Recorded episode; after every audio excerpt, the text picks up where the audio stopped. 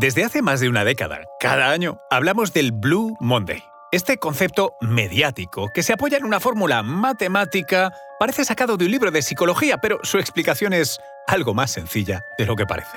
Hablamos de un invento de marketing. Su origen reside en una información sacada de una cadena de televisión británica. El concepto del día más triste del año ha entrado en la cultura popular junto con otras celebraciones como Halloween, Black Friday o San Valentín. Analizamos esto y mucho más a continuación.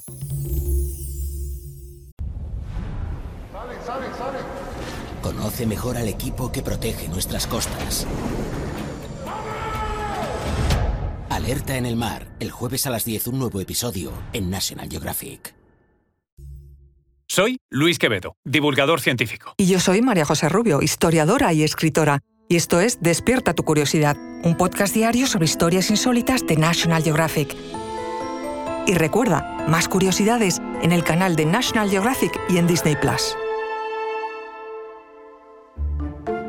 Lo del Blue Monday se inspira en la expresión inglesa to feel blue. En castellano, estar de bajón, alecaído, mohino. Este nombre designa el tercer lunes de enero como el día más deprimente del año.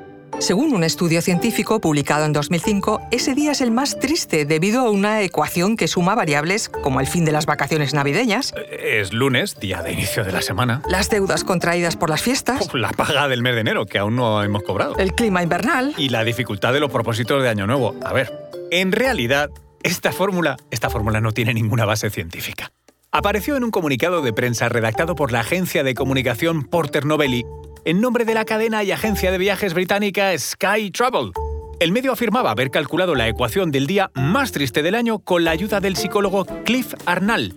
La realidad es que Arnall, que se presentaba como psicólogo de la Universidad de Cardiff, en realidad, a ver, no lo era, ya que se había limitado a dar unas cuantas clases nocturnas durante un breve periodo en una institución afín.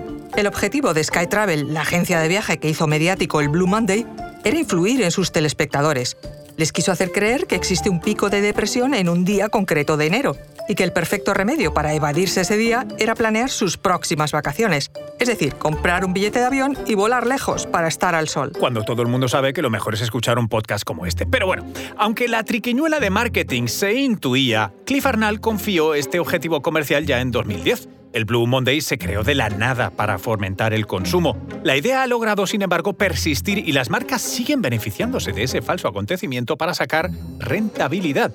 Es una forma de transmitir que la felicidad se puede comprar un método con su vista y no sé si muy ético. Pese a todo, está claro que la oscuridad, la falta de sol, la escasez de las relaciones sociales o el frío son elementos que tienden a deprimir. La parte más positiva del Blue Monday fue que permitió iluminar un problema insuficientemente cuidado como es la salud mental.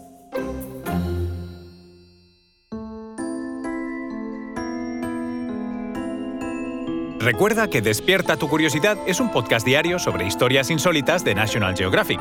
Disfruta de más curiosidades en el canal de National Geographic y en Disney Plus. Ah, y no olvides suscribirte al podcast si has disfrutado con nuestras historias.